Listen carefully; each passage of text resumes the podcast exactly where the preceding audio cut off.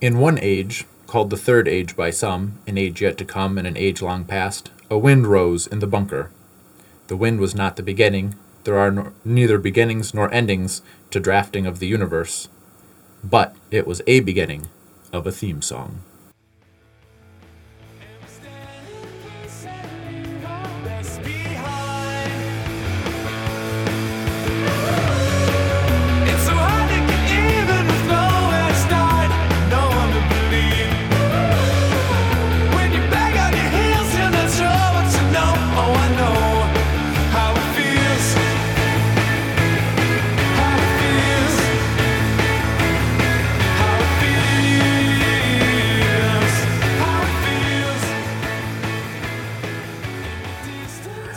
Internet, and welcome back to Draft the Universe. This is the Nerd Fight Battle Royal. This is the podcast where we pick a topic, pick our favorites, and then fight to the death, or maybe just for bragging rights. The person who's about to speak is Seth. And the one after him is Ben. And the guy who started it off is Jafar. That's right, and we're here today to talk about our favorite fantasy books. My ba- biggest fantasy is if you would warn us before you do the weird name things. A fantasy indeed, Ben. yeah, I know. Speaking of uh, things that you're not sure are real, replacement Chris. I'm sorry you didn't get out. Yeah. Um, and I was actually hoping. Would you guys mind telling me where the shower is down here? Because up until now, I've been real afraid of like being that naked and vulnerable in this space, but my hair is getting real, real greasy. There's a shower drain in the murder basement, I wouldn't go there to shower. and there are a bunch of faucets in Electric Ladyland, but I don't know what comes out of them. We mostly use dry shampoo. Oh, if you have some extra of that, that would be great. Or actually, uh, It's in the fridge. the showers, Okay. I believe, in the the uh, '50s bunker village work. Oh, yes. Yeah. Yes. The, yeah, we'll take you to the 50s village. Yeah, I haven't seen that yet. That Yeah, would it's be a good. bunch of like, it's like a '50s neighborhood. Yeah, there's Built a in the sun bunker. In the and bunker. grass. There's grass. Well, Well, it's, it's not- astroturf. Yeah, it's Oh. not real grass. And it's also not real sun. It's just a very bright, compact fluorescent light bulb that you should not look into for any reason whatsoever. that we learned that well the easy way. We were just like, hey, don't do that. And then we didn't. Yeah. Yeah. Good. Yeah. Yeah. But fantasy books. Yes. Yeah. So, um, before we get into drafting fantasy books, we talked a little bit about this last week, uh, but I wanted to set some firm rules for what is eligible, what is not eligible, uh, W slash R slash T series of books, stories, etc. Well, as we know, any good fantasy book requires some esoteric list of rules. Yeah. Oh, It, definitely. it does some world building. Yeah, totally. You know, you don't get out of the fairy realm uh, if you accept a gift, much like you don't get out of the bunker ever. Apparently. Apparently. Um, It depends on how you get into the bunker. Because if you get in digitally, apparently you get like just beamed right back out. oh, yeah, that did happen a couple of times. Yeah. Really, the rules are quite fluid here. It's almost like we didn't know them in the first place and have just been winging it this whole time. Or the draft commissioner has great and unknowable powers. I like that one better. Yeah. Yeah. Pandering to the the um the draft master or the commissioner, I think, is the right answer every time. The problem is sometimes they get jealous. Yeah, you They- can't show too much affection to one and not anything to the other. Otherwise, you wake up with a horse head in your bed. Oh my. Do they have horses down here? Well, the rest of the horse was in my bed, Oh. and that was more of an inconvenience than the horse head, because True. That's Oh, most of the horse. they're real big. yeah, and like I didn't even do anything. and also, you only sleep on a twin, so you know Yeah. that horse was Yeah. basically more than your entire bed, anyways. oh yeah, it, the whole thing collapsed. It was bad and news. I wound up going through the floor because the house I stay in has been there since the fifties, and there's been no maintenance. Yeah. And I think that's how we met Doctor Giggles. I think that's possible. All right. I haven't met him yet. Don't Oh yeah, I would. Yeah. Okay. Um, I mean, I'm pro vaccination, but I would I would just stay away from Doctor Giggles. okay. I will take your word for it. But anyway, uh, so I believe the what my thought was is where we left off was three books or less. You can just take it all as a chunk. Anything that's more than three books, you have to take an individual book. Yeah. And we can run with that, and that's fine, especially if that's what you guys have planned for. That is what I have planned for. Okay. Yeah, um, that makes sense. Although I don't know, I had- didn't find too many fantasy books that were in a series, but maybe you guys have different uh, resources than I do. Yeah, I mean, a lot of fantasy book. There's a lot of very famous fantasy series, series.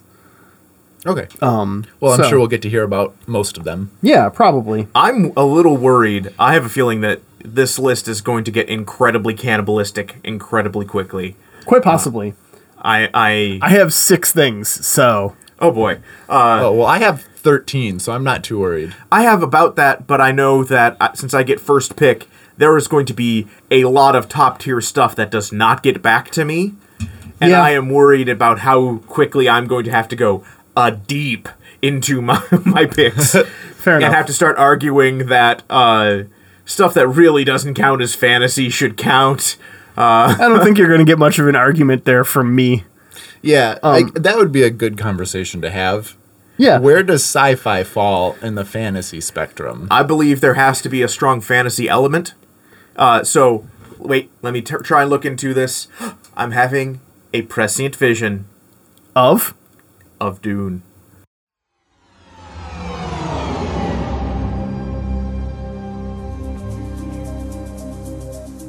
Prescient visions. I'm not in the mood. Not in the mood. Mood's a thing for cattle and love play, not fighting.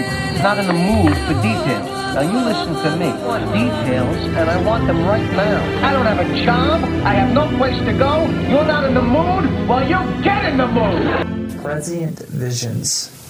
of Dune.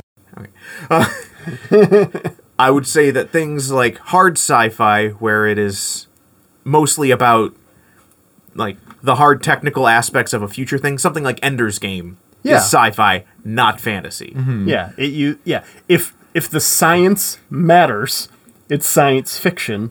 If the science does not matter, I'd say it's fantasy. If the science is, and I don't mean the like Arthur C. Clarke definition of science and magic either. It's if they explain it as magic, or don't explain it at all, it is effectively magic. If they attempt to explain it using science, it is science fiction. So you would say that, uh, for example, Michael Crichton's timeline is sci-fi, not fantasy. Even though they are going back in time and having medieval adventures, it is because of an important plot device time machine. Yes. Yes, but alternatively, um, a Yankee in King Arthur's court, which is very similar, because they don't explain it with a time machine, the kid just wakes up, is fantasy. Is that about a kid? Isn't it though? I thought that was a kid in King Arthur's court. I thought a Yankee was. I might just be projecting. I thought it was actually a baseball player, but I have no idea. To be honest, I'm not enti- I'm I'm questioning a lot of things right now. I might be getting books confused. I I believe I am. So that is why I am confused. Um, Either way, I think that's a good distinction. Yeah, so like um an episode of Star Trek, for example, uh, that has a space battle where they use the gravity of a planet to do some kind of maneuver to save the day that is super specific or cool or borderline magical because they used science to explain it is science fiction Right. as opposed to an episode of Star Trek where there's a lightning storm in space and the holodeck comes alive, you could probably make a case for it being fantasy. Um, Q is fantasy. Romulans are sci-fi. yes. Um, that said, I have no plans to take anything Star Trek because it's definitely more science fiction than fantasy um, all around. Uh, but it's enough of a border topic there where I figure.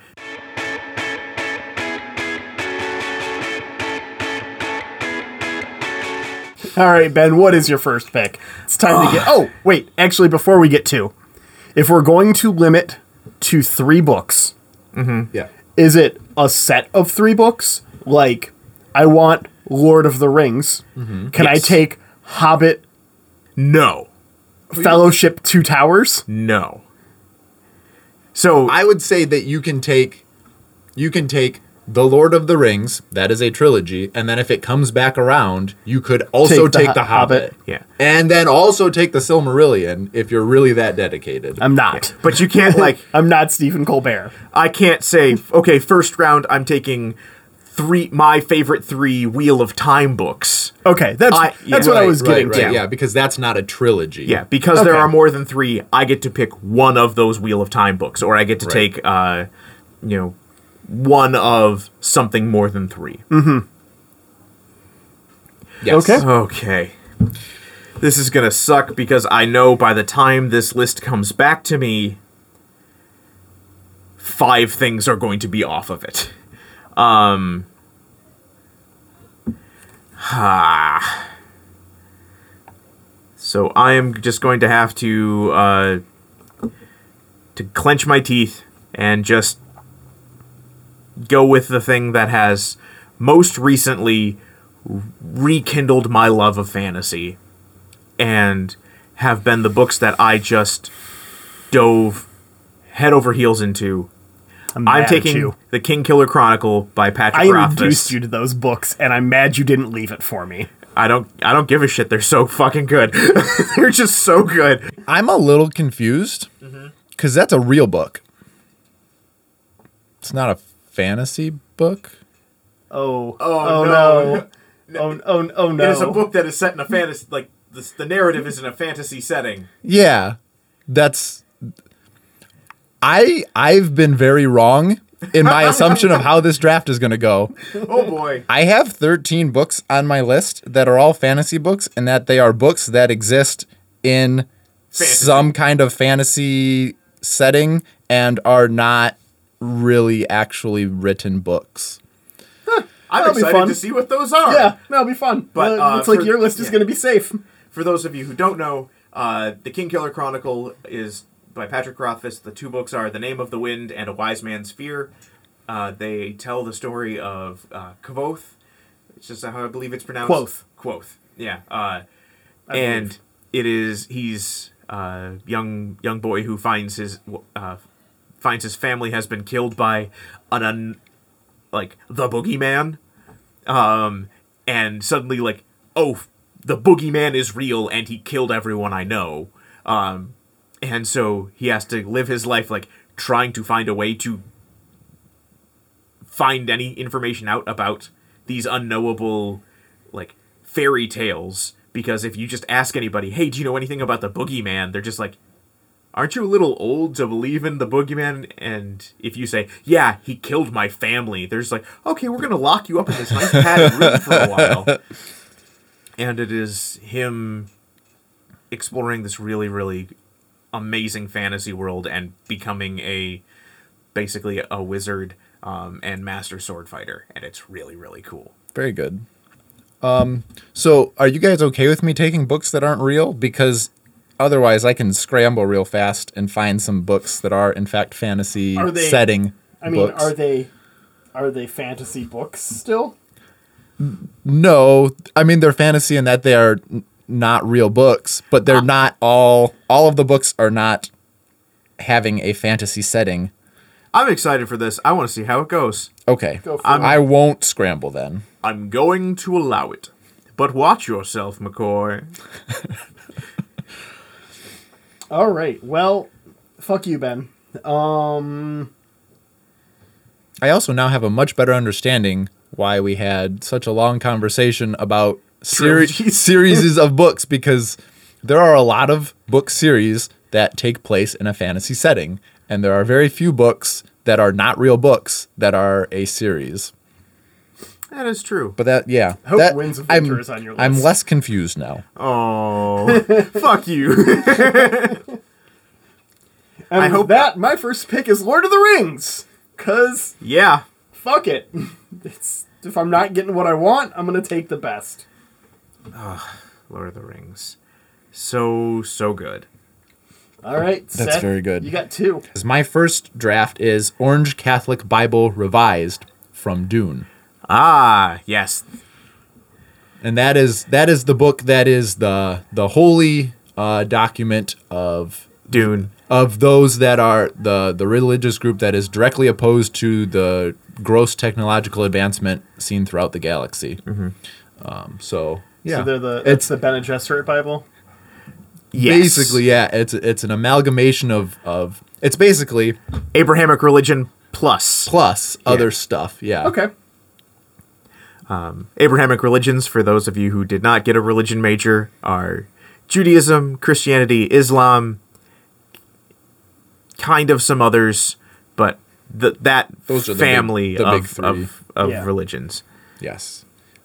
And then for my second, which has nothing to do with the Bible, Men of Fire and Women of Air by Alora, daughter of Amar, daughter of Kura, from the Wheel of Time, specifically Lord of Chaos, which is a book about the sexual differentiation of magical powers in humans. Yes. Written by an Ogier. What was the name of that one again? Men of Fire and Women of Air. okay. I wonder how much it talks about men's taint. Oh, I hope not much. Well, because men tainted the one power, and I'm gonna have to double check. I believe it may have been written before the bore was opened. oh, okay. Yeah. Uh, but I'll I'll double check on that for next week. In the Wheel of Time series, just for anybody who doesn't know, only women can use magic because men used to use magic and we fucked it up real bad. Yep. And now if men try to use magic, they go crazy because of the close connection to the in-universe equivalent of the devil. I said I are watching you. they see your every move. Actually, listened to that song earlier today. I said I are watching you. I said I are watching you, watching. It's true if you know the books. it's the magical women who just like run the world. yeah, poorly. Run it poorly. well, because like half of them turn out to be evil, and it's just like, Yeah. oh, like at this point, it's not even like an an evil infiltration. It's the good people who just weren't in on the news. Yeah. Okay, so um, our criteria: fantasy, trilogy, written word. There's one for me that really stands out above all others when we say the word trilogy. So I'm taking the scripts slash novelizations of the original Star Wars trilogy.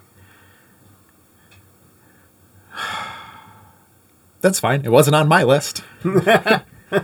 I mean, yeah, I'm gonna. Uh, uh, it is not the Star Wars books I would have taken, but I appreciate the choice. Well, if we had gone open series, X-wing would have been my first pick. Oh well, I would have gone with the Timothy Zahn trilogy. Um, that's on my list. Um, but for uh, sake of canon, I decided to go with the original trilogy. Yeah. Also, yeah, Bacta War is one of my honorable mentions. Uh, Also, I don't know how familiar uh, Seth is with the Star Wars extended universe. Not. So fair enough. Yeah. Uh, Star Thrawn. Wars.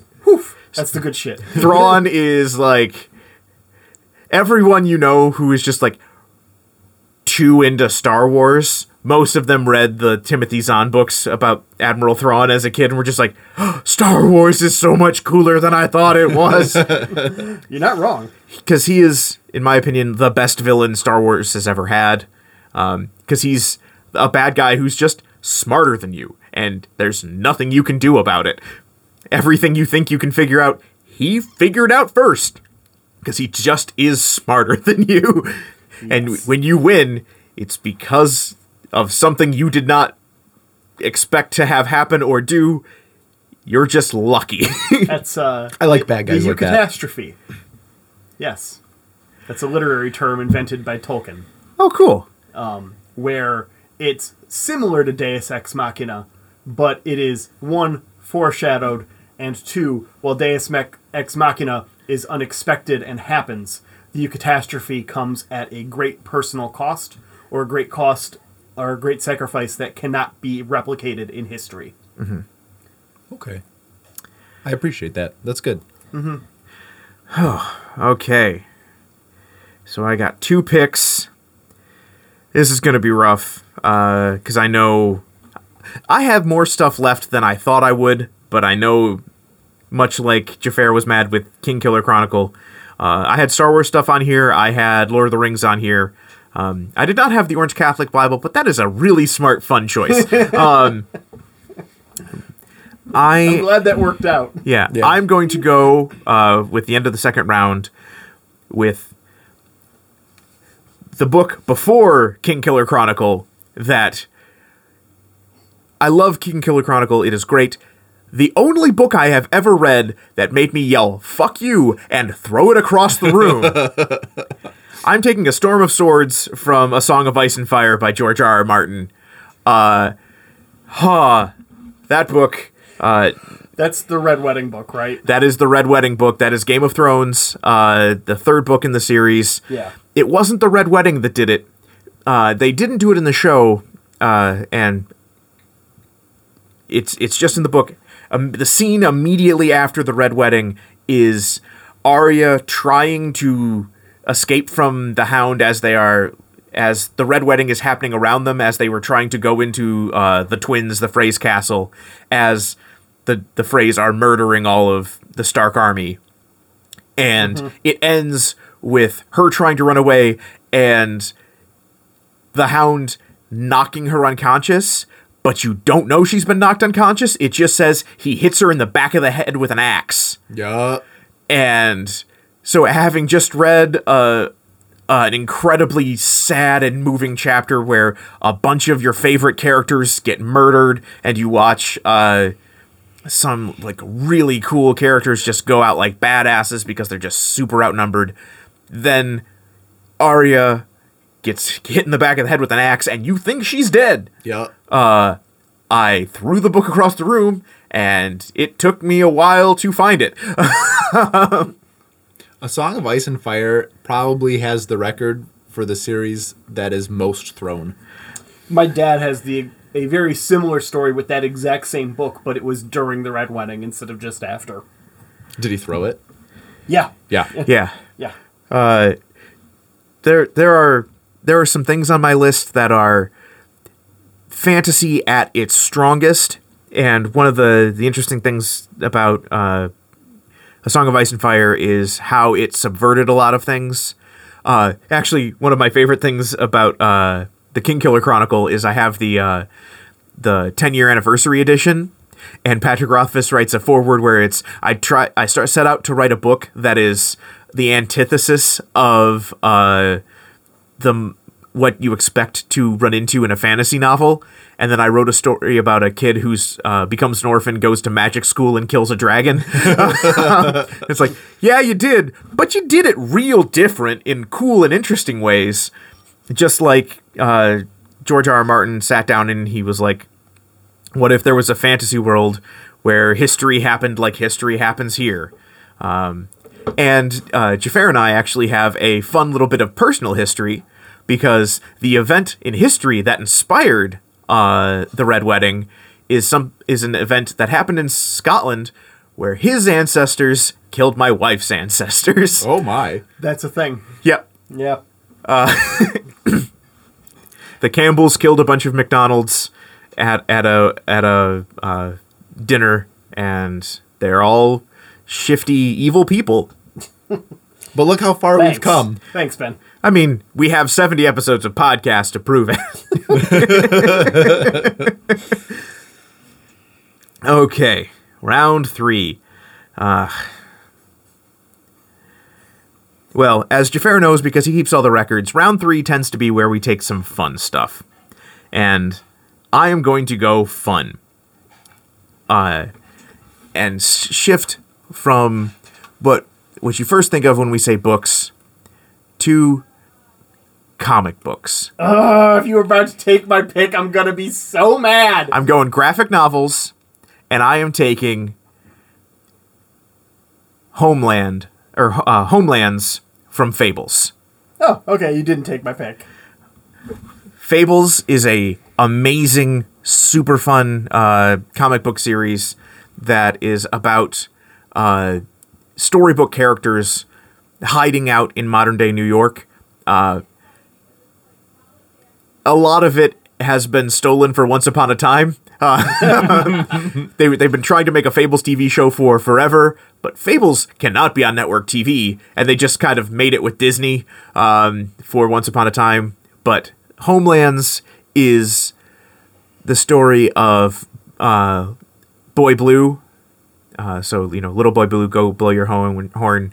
Uh, the cows in the meadow, the sheep's in the corn, uh, and he's just been kind of this secondary character who's helping Snow White run Fabletown, and suddenly all of the history for that character becomes very important because you find out he is the last person to have escaped from the fable world into ours because there was this great evil unknowable adversary that nobody knows who it is. They don't know how to fight him, they don't know how to stop him. It wasn't Captain Hook It was not Captain Hook. or, or Rumpelstiltskin. That's the bad guy in Once Upon a Time, Yeah, right? yeah. I don't No, it was not. Uh, I can actually spoil it for you. It's uh Yeah. it's Geppetto. Oh no! Oh, Yeah. Oh, what a twist! I But should've read that those is a crazy twist. It's so cool. But uh, he goes, uh, he steals uh, the witching cloak and uh, um, the Vorpal sword, and just goes back through uh, uh, their conquered homelands as this avenging badass assassin, uh, trying to find out who killed all of his friends and you know why uh, why they were behind it. Um, and it tells the story of him trying to you know he he was at the last castle trying to defend everything with like Robin Hood and a bunch of characters, and they all died, and he was the only one to get out, and all of this like deep pathos from behind this character comes out as he just murders his way through uh, storybook land. that is a great, Cool. I would, I want to read that now. It is so great. How many issues is the Homelands collection, give or take? I don't need an exact number. Is it like a trade paperback of like six issues, or is it like an omnibus of like It- thirty? it is a trade paperback. Okay. I Okay. believe it's like six issues. Okay, cool. Yeah, because I'm I not was- taking like I'm not taking one of those like 500 page. Yeah, well, I wanted to make sure not because I was going to try and uh, pick block you, but because I'm also about to draft a trade paperback, and if you took an omnibus, I was going to take an omnibus. no, But if you took a trade paperback, I will stick with my original plan and take Fables and Reflections from Sandman. they made a, a comic book about the ECW character. Yes. Cool. And it's fantastic. Um, so uh, in in this series, the uh, Sandman uh, is actually revealed to be one of the Endless named Dream, which fits with Sandman because he's always trying to knock people out. You know, because he exits night and enters light. Yeah. That's Take my hand. yeah. That song isn't very good. Some someone is very mad at you right now who's listening to this podcast, and I don't know who. But if they're still with us, good on them. I, I I'm hoping I'm editing this one. You can. You, you can take this one, Ben. That's right. fine. Um, no, uh, Fables and Reflections is a series. It's a set of kind of like one-off stories that all kind of they don't intertwine, but they all kind of show an aspect of a character. Um, the main character of the series being Dream of the Endless, one of the seven endless of the universe, destiny, death, destruction. They also have they all uh, delirium. They all have D names. okay. I appreciate you clarifying because I was a little bit lost there for a minute. We were making wrestling jokes before. Yeah, and that's I I, think got me more joke. lost. yeah, I was like, is this actually a wrestling comic book? When Chris isn't here, we make more wrestling jokes. Yeah. there there was a wrestler called Sandman. He was has in ECW. nothing to do with the Neil Gaiman book. Okay. No. Um, and it's great. And um, for me, the highlight of that collection is the um, story of uh, Emperor of America and Protector of North Me- of uh, of Mexico, uh, Emperor Norton of the United States. okay. Emperor Norton's the best. Yes. Um, th- Real historical figure. Uh, yeah. Uh, this is my first introduction to Emperor Norton. Um, just like the first time I'd ever heard about him, and I read the book, and then I was talking to uh, my friend Avram from college, and he was all like, "You know, that's a real dude, right?" And I'm just all like, "Mind fucking blown!" When he was just a crazy person who lived in San Francisco and would every so often r- send Congress edicts. Yeah. Yeah, No, he was he was home. Um, he's what we'd call now homeless. He was cared for by the community back then. Yeah. Um, and people would bring him food or uh, you know pay tribute, and he would in turn give you uh, currency. He had his own currency made. He would dress very uh, like an emperor, and he was just the emperor of the United States. I want to be this person. You do. I do. I really need to get a Norton dollar before they only exist in museums. Yeah. because we're almost at that point because he was around in the 1800s. Yes. So Wow. it's been a minute. it's it's been a minute. It is it is time for me to get. I'm making a note right I'm, now. I'm actually okay. Okay, good. Seth, you got two. Yeah. So my next pick You got a is comic book. If there's a comic book on that list, you should take it just I- to follow suit. I don't. Otherwise, I absolutely is would. one just a, a, a fantasy book with a lot of illustration? Because we'll count that as a fantasy comic book. No. Can you just lie to me? No. Damn it! Uh, So my next pick is probably the single most well used book in universe um, that is not actually a book. Um, it is used by Hermione time and time again, and she is consistently frustrated throughout the Harry Potter series that nobody else has read this book. Hogwarts: A History. yep. Yep. Yep. yep. By Chroniclist Punnett. okay. Uh, knowing that won us Harry Potter trivia at Bar Night once. Yeah. Yeah. Very good. So, two interesting notes.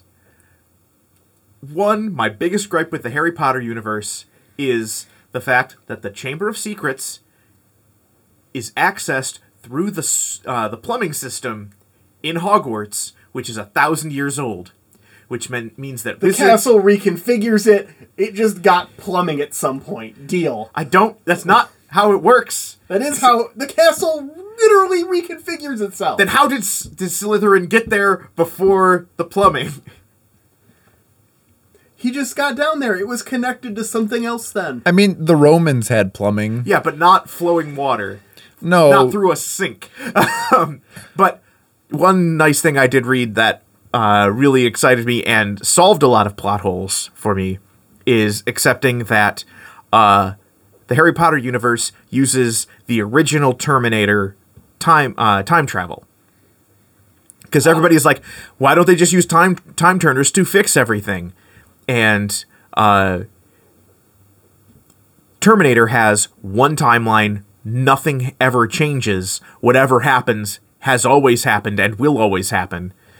And when they use the time turners in uh, Prisoner of Azkaban, they fill in the gaps into one canonical story. There is no original timeline where Harry does not go back and cast the Patronus or save uh, Buckbeak. Yeah. It has always happened and will always happen. I like that explanation a lot. There, there Yeah. is, yeah, there is no. So you can't go back and save somebody because they have always died. Yeah. The only thing you could do is go back in time, get killed somewhere, and put behind a wall, and nobody finds you. Yeah. Um, you can't undo a thing that has happened.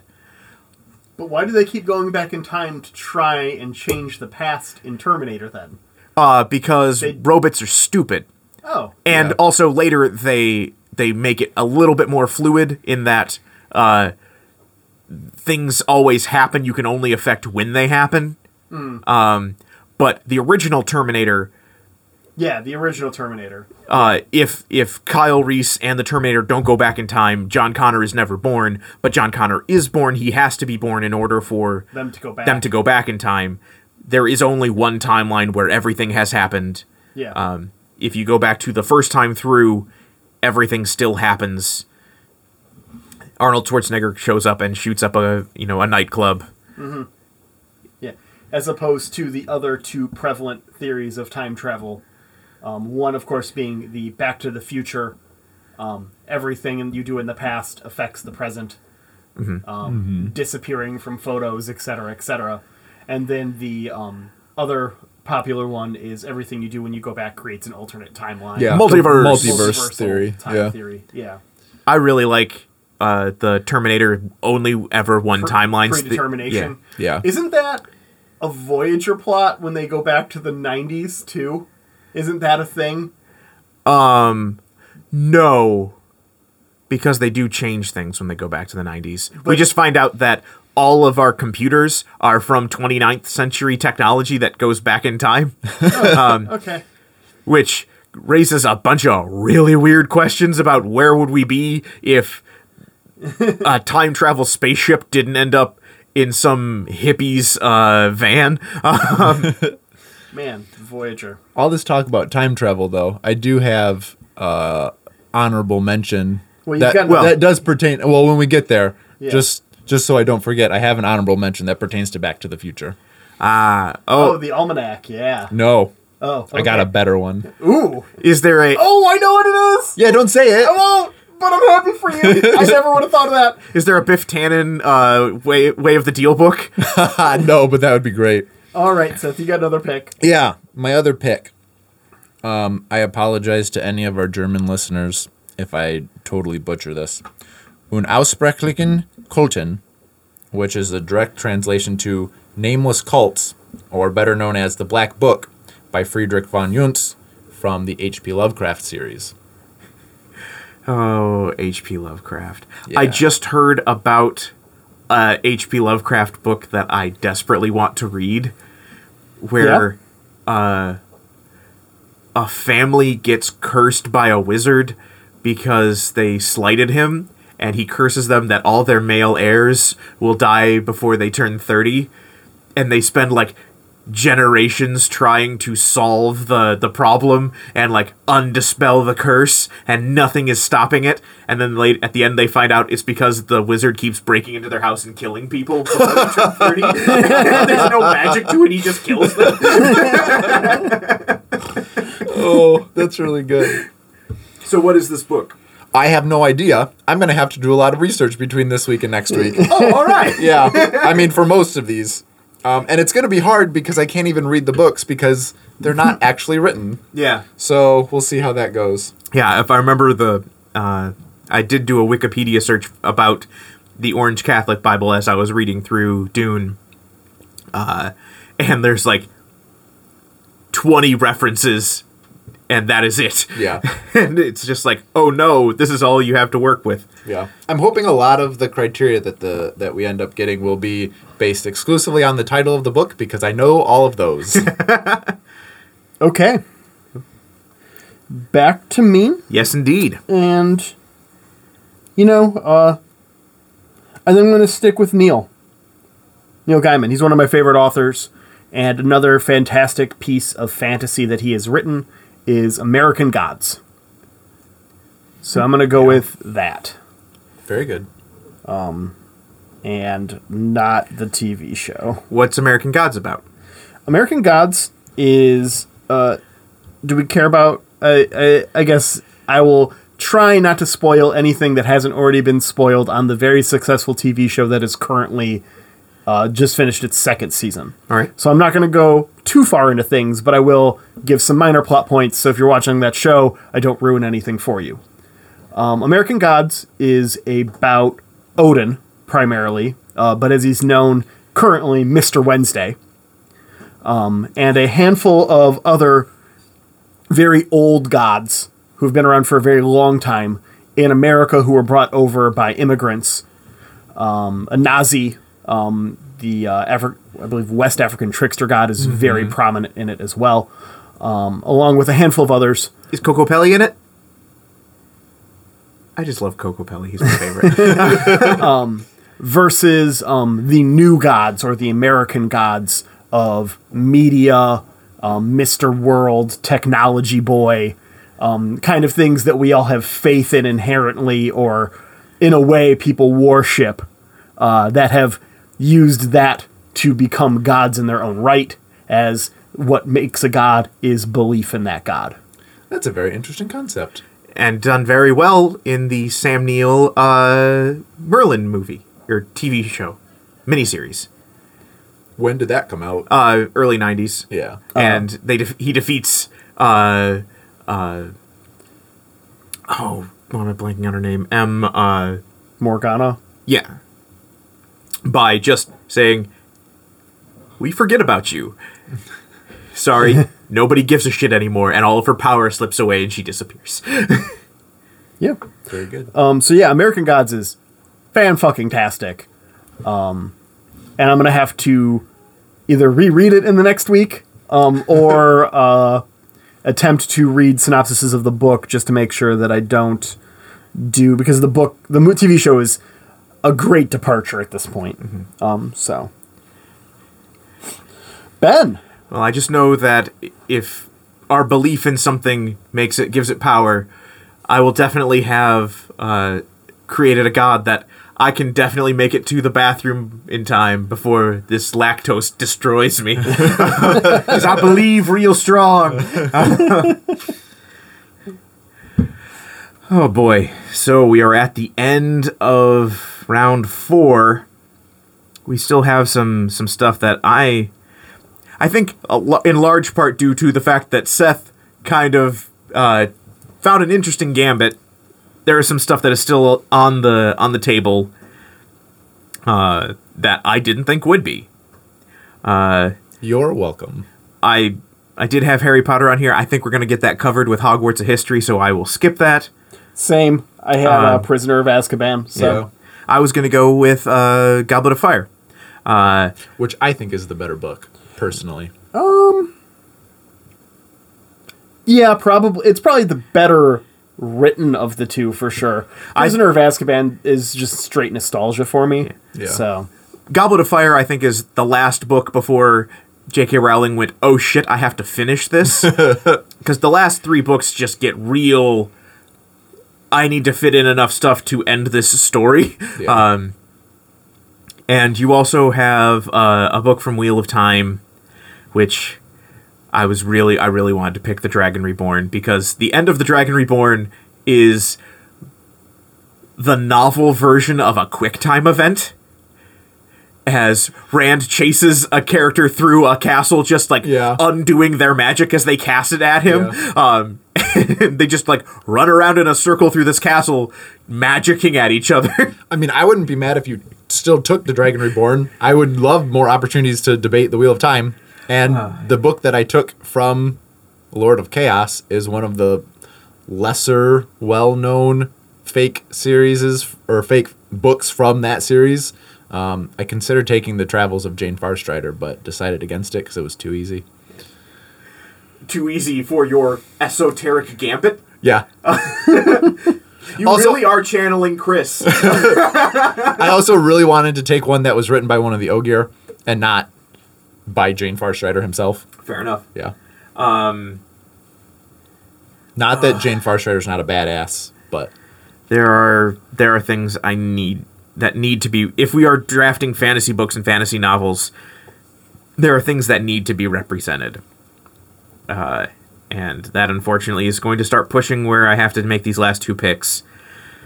First one, round four, I'm going with my heart. These are some of the most important fantasy books to me. They uh, they shaped who I am as somebody who loves uh, reading. Uh, they shape how I like to describe things when I write or run D and D campaigns, because the author used to volunteer at a school for the blind, and so his descriptions in books are made so that a person who cannot see would know what's going on. That's super cool. and it has it, it created a very specific style that if you if you didn't know that and now you do when i tell you that that is how why brian jacques writes the way he does now everything makes sense. Hmm. So i am taking the long patrol from the redwall series a series of books that i have the complete collection of in the next room. Uh, they are fantastic books uh, that are about uh, woodland creatures who live at a medieval Europe level of technology, and uh, it is fascinating and sweet and tender, but also just surprisingly violent for books that are about woodland creatures. Yeah. Uh, To the point where uh, my brother and I, at one point, were like teased for reading the books, and it's like, this is a book about a bunch of characters on a suicide mission going to try and kill a bad guy before, like before everyone dies. Yeah. Like, this is way, way more violent than you think a book about bunnies is. yeah. yeah, but you're reading a book about bunnies, nerd. yeah, but they got spears and pikes on the front cover, Spears are cool. and they're hares, not bunnies. That's a very It's an important distinction. distinction. Yeah. that Alright. that they that they make um, in the books, but it's great. Uh, yeah, so uh, the Long Patrol from the Redwall series. I never got around to reading that as a kid, so I started to read it as an adult. And I bought a used copy from the bookstore, and my dog thought it smelled delicious and took it off of the coffee table and tore it into a lot of confetti. Lucky for you, I know someone who has them all. It's true, and we got nothing but time down here. okay, uh, so this sucks because I've got some stuff that I feel really bad not taking. Same, and I'm gonna have to take something for my next pick that I didn't want to because it's just it's an entire genre of fantasy we have not represented at all. Well, And and it's breaking my heart right now. So I am taking Homer's Iliad for my last pick. I had a feeling it was going to be Greek.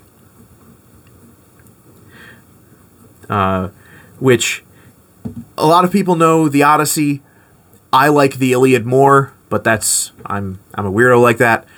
But I Iliad's- implore you, Really good. if you're ever going to try and read it, read the abridged version. the unabridged version, there are a lot of rules about Greek poetry uh, that do not translate to reading in English, and so uh, Homer gets caught up in some weird rhymes and ends up like just taking some super weird detours to make you know some like stanzas and couplets fit into Greek poetry that is not represented in how we write and read it now.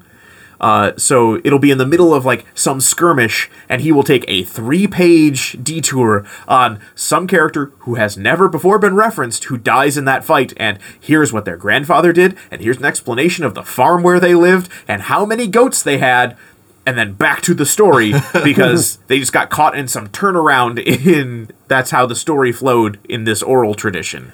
I'm assuming I've read an abridged version of the Iliad. I was in seventh grade when I read the Iliad, so and I don't remember anything like that from it. So You would remember this. Yeah, it could be time, or it could be that I read an abridged version, and it's been enough time where I won't know. Yeah. Yeah. And it's it is interesting because unlike most modern representations of the tale where it's just about the siege, in the book, the gods are super involved in the story. And so like there's a fight going on and Apollo is just killing people and it's just like how did this thing last for 10 years if a god shows up every so often and just murders a ton of people cuz you they're like the gods Yeah. are there doing stuff. Yeah, And it also really reinforces that there's a reason there is no uh, Greek god of being a petty piece of shit because they all share that 'Cause they're title. all that. Yeah, every last one. yeah. All right, so you play you play t-ball ever, Seth? No, I played soap pitch softball. Okay, softball. Will, uh, a slow pitch is coming. Um, so I'm down to two things, and they both are classic representations of good versus evil, which is a very common thing found in fantasy. Um, they are both written in the last 35 years Oh, okay. um, maybe 40 depending um, without checking the dates on everything Mm-hmm. Um, and the date that we're currently in. Yes Yeah. not knowing that well it's 2007 or 2008 now i don't know time passes weird down here Yeah. anyways um, so i have to admit that i'm torn Are you burnt? i set it up for him He- I was gonna do it. replacement chris is here he hasn't had a chance Sorry. it's one of our things Do it again. we're gonna do it again Okay. so i'm torn Are you burnt? No, but There are burnt characters in both of these. Okay, I'm just gonna point out I missed it last time and you yelled at me. I did, and Keith yelled it twice, so we're good. Um, but I think I'm going to have to go with the one of these two that is incredibly prevalent in today's society, much more so than the other. Um, and also, one is moderately represented on this list, the other is not really at all, short of conjecture and argument. Um, and I didn't want to take another comic book, but the fact that we don't have any superheroes on here when superheroes are the modern fantasy Yeah. is something I cannot let pass. And if I'm going to take a superhero story, I'm going to take the fucking best one. So I believe for the second time now, I'm drafting Watchmen. Okay, I like that. Do you not like that? Is Watchmen fantasy? Well, you've got a character who can outsmart a god.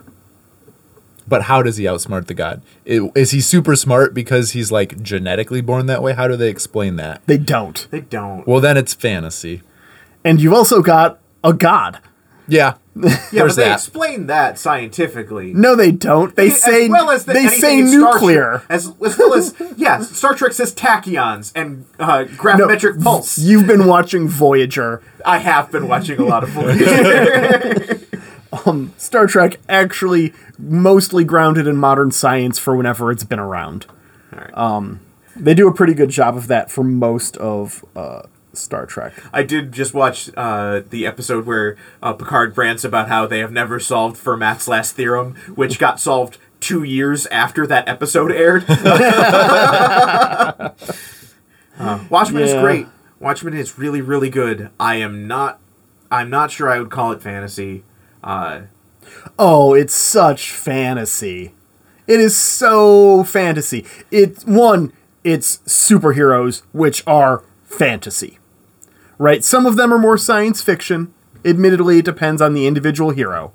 But superheroes as a genre is fantasy. It's a form of fantasy. I, I can I, I can concede that. I just And then in turn, Watchmen being the pinnacle of the superhero genre is fantasy.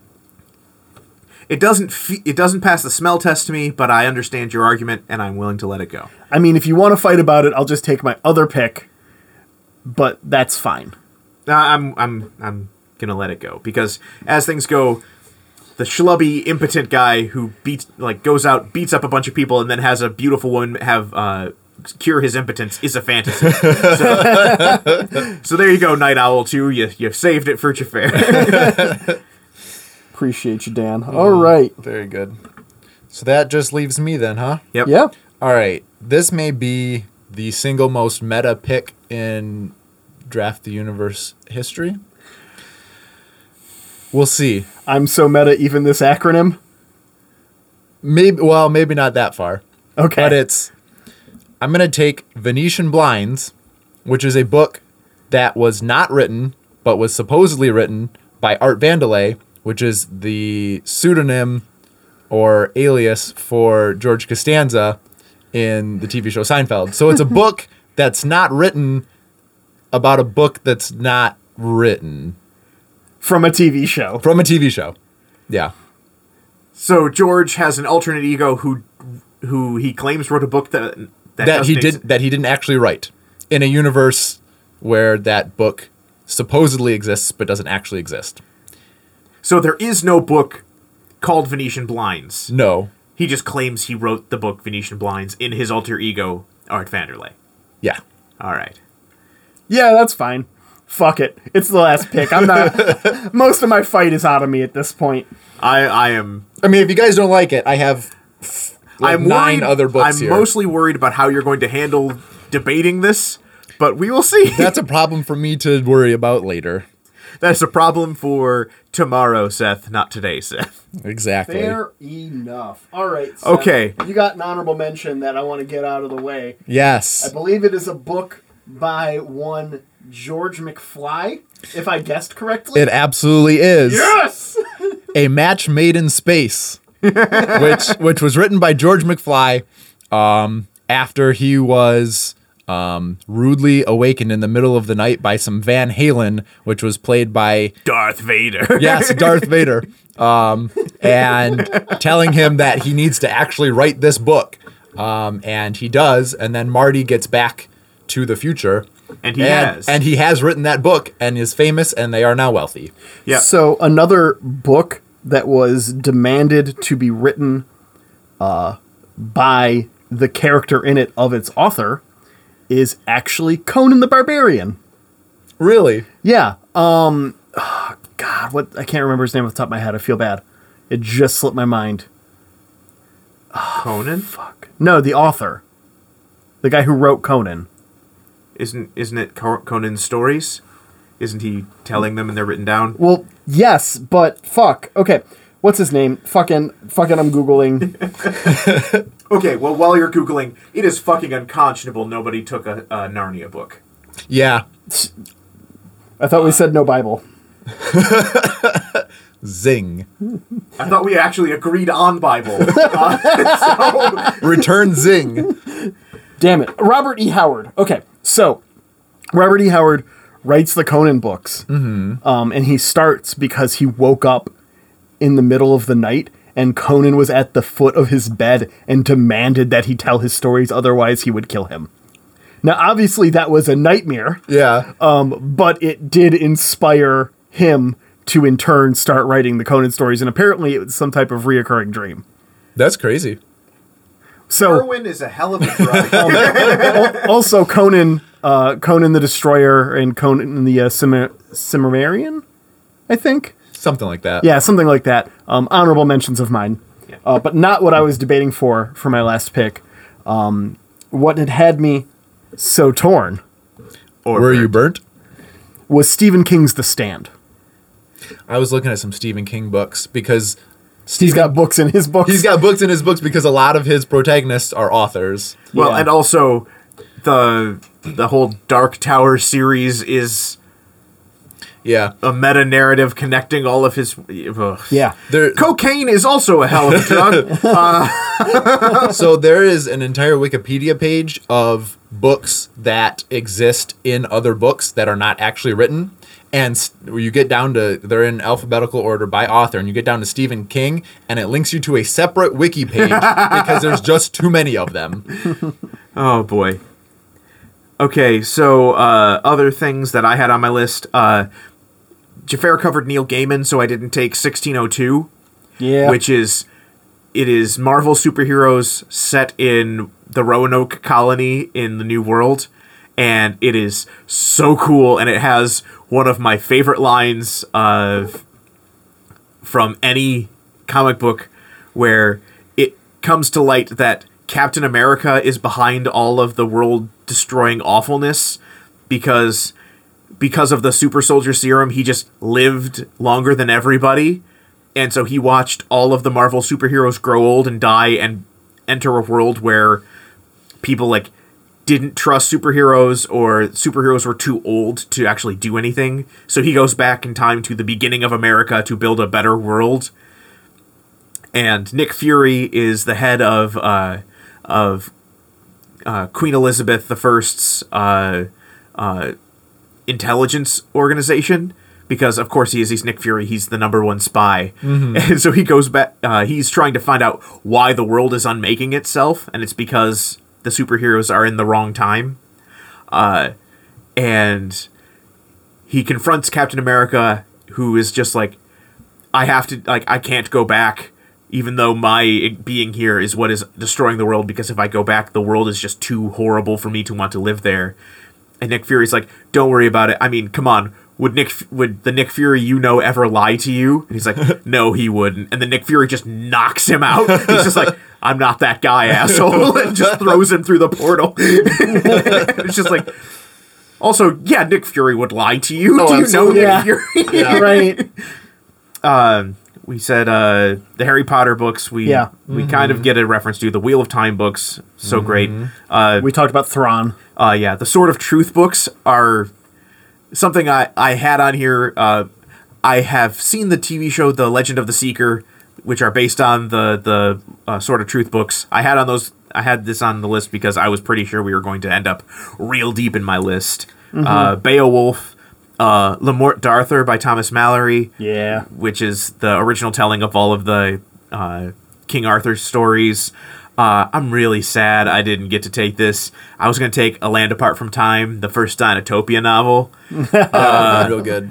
We still need to make a Dinotopia unit. yes, we do. I I love that so much. Uh, yeah, uh, there are there are so many great fantasy stories that yeah. I I thought we were getting deeper into my list. I got a couple more honorable mentions here. Um, Wizard of Earthsea. Um, fantastic. Um, Tim Hunter and the Books of Magic. Um, didn't really fit the format. Um, it's a v- decently long comic book series that you kind of need all of to come together. Um, uh, the Pokemon Adventures manga. Okay. Shit's fantasy, and I just wanted to give a shout out to Pokemon. Um, and then the pick that I convinced myself I couldn't draft the Star Wars original or the the Star Trek original series movie trilogy, which is Wrath of Khan, Search for Spock, and The Voyage Home, which is a uh, battle to save the universe against um, an unknown entity, time travel, resurrection. Um, it is the least Star Trek of all Star Trek when it comes to science. Um, they just they slingshot around the sun to go back in time. They do that in the original series, though. like there's a lot of shit that is very fantasy about this particular uh, set of movies from Sp- spock using the mind meld to put his mind in mccoy so that he can be resurrected later all kinds of shit um, but i couldn't i couldn't do it um, one not worth the fight two i will acknowledge that it is still star trek and hence not fantasy Yeah. For everyone who's like, oh man, when Spock forcibly mind melds Kim Cattrall in Star Trek Six, oh the horrible uh, uh, consent implications of that. It's like Spock's always had a problem about mind meld consent. uh, true McCoy would never have agreed to that. He didn't really like Spock. he didn't want Spock's brain in his brain. We know what happens when we talk about Spock's brain. The worst episode of Star Trek. You're not wrong. Um, and then final shout out to the Jedi Academy trilogy, also Star Wars. Um, very good. Very, very good. I do have a few more honorable mentions. Oh, but please. before Yes. that, I got a nice little tie-in. We are talking about the Conan books. The Conan series was uh, had some additional authors, including Robert Jordan, Yes. who wrote The Wheel of Time. Yes, he did. And I have a copy of um, a collection of some of the Conan books that he wrote from Robert Jordan's personal library that I drove to South Carolina to purchase. Neat. Nice. Yeah, it is neat. I haven't read it yet. I'm afraid to open any of his books because I don't want to ruin them. I completely understand. but I, I have a small collection of Robert Jordan's personal library. He was into some weird shit. Yeah. Um, we went up to the counter to pay for it, and the lady at the register said that there was some stuff that his estate specifically asked was not included with like his collection and just like shoved into the rest of the store.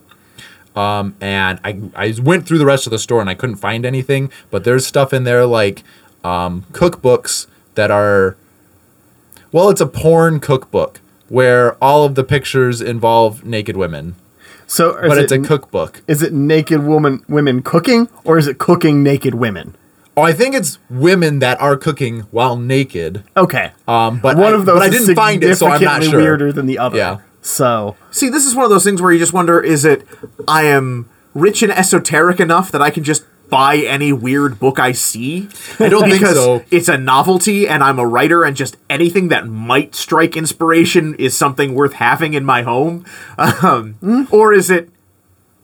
I enjoy this stuff. There was a lot. There was there was several books that I did buy that involved naked or scantily clad women from the stuff that was like sectioned off with his library. so, you know, the other stuff had to like, be way weirder. yeah, exactly.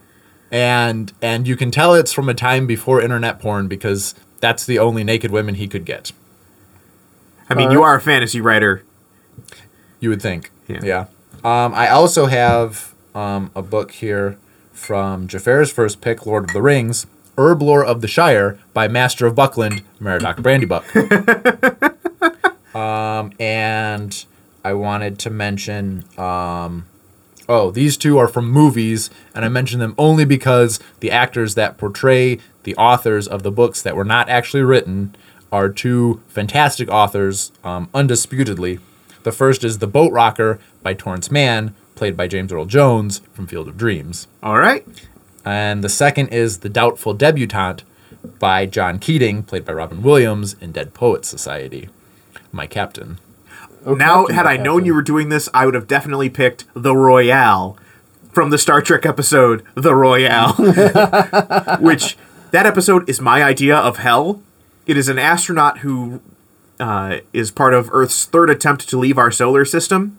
They get they run into an alien ship. The aliens accidentally kill everybody else and build this guy a world on a planet based on this one book that happened to be on board, thinking it was like their guide to how to live, and it was just some shitty pulp novel that he got trapped in for 30 years and died in this horrible hotel. Yeah, that's hell. that is my idea of hell. Um, I am shocked you did not take There and Back again. I thought about that, but that in in my mind that is, Is the, The Hobbit? Hobbit, and so Yeah. it has been actually written. But that Fair is an assumption. Yeah, Eh. it is, but it's it's a pretty well substantiated assumption. Yeah. I would say. Um, I did consider that. Um, I have a couple others.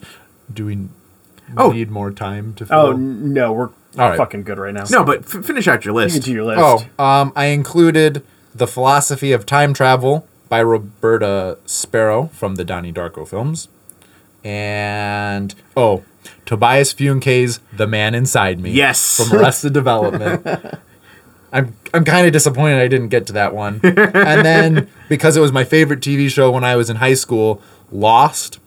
Um, Chris Oh, has talked a lot yeah. about the alternative reality games that were involved with that, including two books, one of which was actually written, and a, and the other one um, was by the same fictional author, but was not written. The one that was written was Bad Twin, and you can get it online for like five dollars. I remember when that came out. Yeah. And the other is the Valenzetti equation, um, talking about the numbers from the show for 8, 15, 16, 23, 42. Seth, And, and Seth, how many things in your life have you forgotten and you remember those numbers? I will remember those numbers till the day I die. I'm so sorry. Seth, Seth uh, just a soft podcast pitch here because Chris isn't here to do it.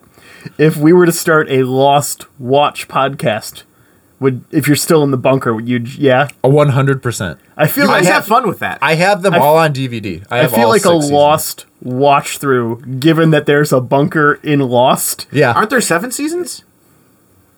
I think I believe there are seven seasons. Do you not have the last season? Have you No, also I have not seen I the have- finale like Chris? No, I have. I have finished the series. I have all of the seasons. I just it's been a long enough that I don't remember if it is six or seven. Yeah, it's been a long time since I've watched Lost. I think Yeah. it's ripe. Yeah, Okay, I would take that. I would be so down for that. okay, we'll talk about it off pod, and if we ever find Chris, Yeah. At this point, I'm worried he's not being petty and is actually lost somewhere. Um, we should probably go look for three him. weeks is about the, the end of of where I'd expect Chris t- Chris's pettiness to end. Like I have looked, but I mostly just I get up to the to the the ladder into the murder basement. You know he's down there. I'm not going down there. you know that's like his favorite place. I know, but that's where like from there you end up in the clone room. I don't want to go back to the clone room No, or the painting hall. Well, I will give it another week. If he's not back and there's a chance that me finding him means that I can go home, I will go into the murder basement. Well, be careful because you are likely to be eaten by a grue. Yeah. Well, that's fine. I understand the risk, but if it's trapped down here and and never seeing the sun again or risking dying to potentially get home, I'll take that second one. How very fantasy hero of you, which Yeah. I'm sure we'll discuss more next week.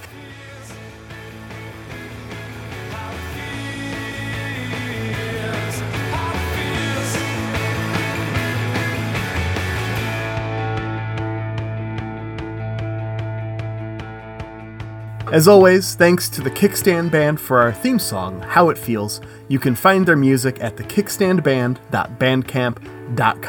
And feel free to shoot us an email at drafttheuniverse at gmail.com. Let us know what some of your favorite fantasy books are. I know we missed a lot of them. Uh, and feel free to shoot us, uh, to reach out to us at facebook.com slash drafttheuniverse or at twitter.com slash drafttheverse. Uh, just reach out. Let us know. Yeah. And uh, thanks for reviewing our podcast on Podcast Addict. People, we just found out that's a thing. Yeah, that was Um, really very uh, good. I thing to find out. I still don't know how to see them, but I've been told that people have reviewed the podcast there, so thank you. That's how I primarily listen to podcasts, and I didn't know I could leave reviews on there. So, All right, we'll see you next week, Internet.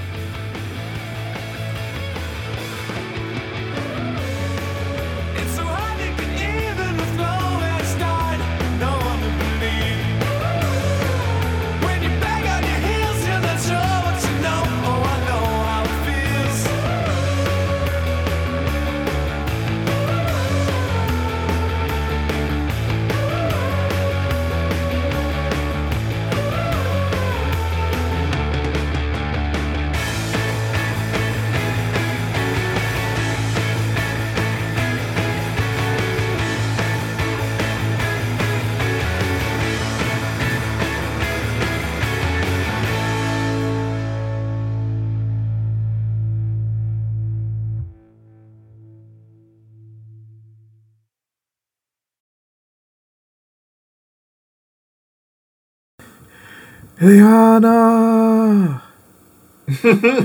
Ileana! Yeah. Hey, Billy Zane. Ileana!